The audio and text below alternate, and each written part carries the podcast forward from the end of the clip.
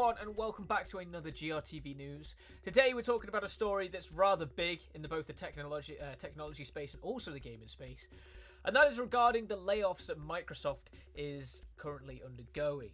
And the reason why we're talking about it particularly today is because it affects all avenues of Microsoft businesses, including Xbox Game Studios developers, such as 343 Industries. So there's a lot that's going on here, and uh, we're going to dive into one of the biggest stories as part of it, or at least in the gaming space, and that is to do with one of the ma- major figures at Halo uh, 343 Industries involved with Halo Infinite leaving the company.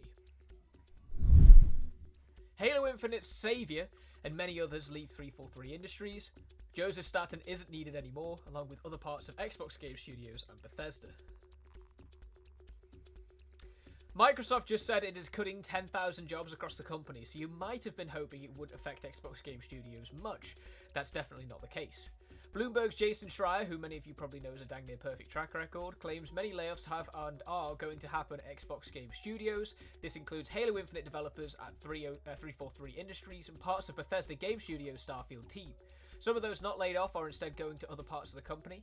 The biggest example of this is that Joseph Staten, the Halo veteran who joined 343 to basically save Infinite in August 2020, is leaving the team to return to Xbox's division, uh, publishing division. Not exactly shocking when his role was mostly tied to the story campaign and just get uh, and just getting things on, on the right track. Tasks that aren't exactly very important now. Most of the studio must focus on future multiplayer seasons and secret modes, which we, you know, the battle royale mode has been rumored for a long, long time, and yet there's been no actual announcement about it just yet. So that's you know one of the many secret modes. Uh, that's also why Halo Infinite's campaign team got hit hard by these layoffs. So don't expect any major story expansions anytime soon. So yeah, 343 has been taken uh, through the wringer a little bit by these uh, these job cuts, and so has Bethesda. Uh, Starfield is on its way. We're we're there's rumours going around that it's not going to hit the first half of 2023 window as was originally planned, but it is supposed to be coming in 2023. Uh, the rumours sort of suggest around sort of late summertime. So not uh, not exactly too much later, but it is another delay most likely coming to this game. But the point is, Starfield is in the closing stages of its development, uh, for at least for the base game. Maybe you know Bethesda has plans for future things down the line. Um, but the point is that you know, with Starfield being on its way towards the end of it, um, layoffs to do with Bethesda, uh, what to do with the Starfield team, they're not great. You know, people are losing their jobs, and it's not something that's a positive thing to talk about.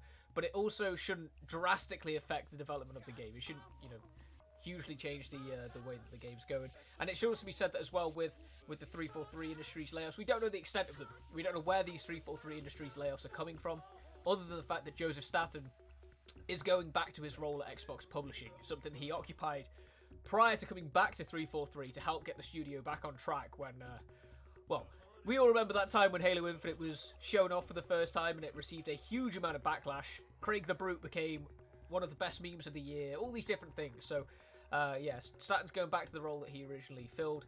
As for what that means for Halo, expect more multiplayer stuff essentially down the line.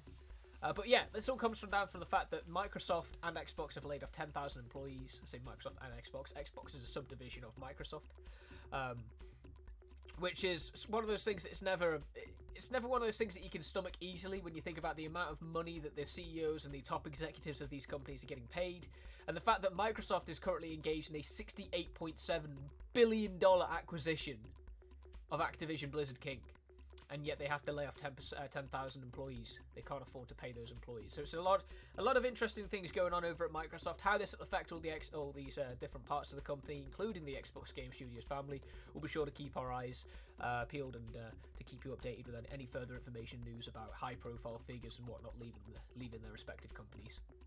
But yeah, that's about all the time we have on today's episode of GRTV News. But we'll be back uh, tomorrow now for the final one of the week, so be sure to join us for that when it does air. Until then, though, I hope you'll enjoy the rest of your Thursday, and we'll see you all on the next GRTV News. Take care, everyone.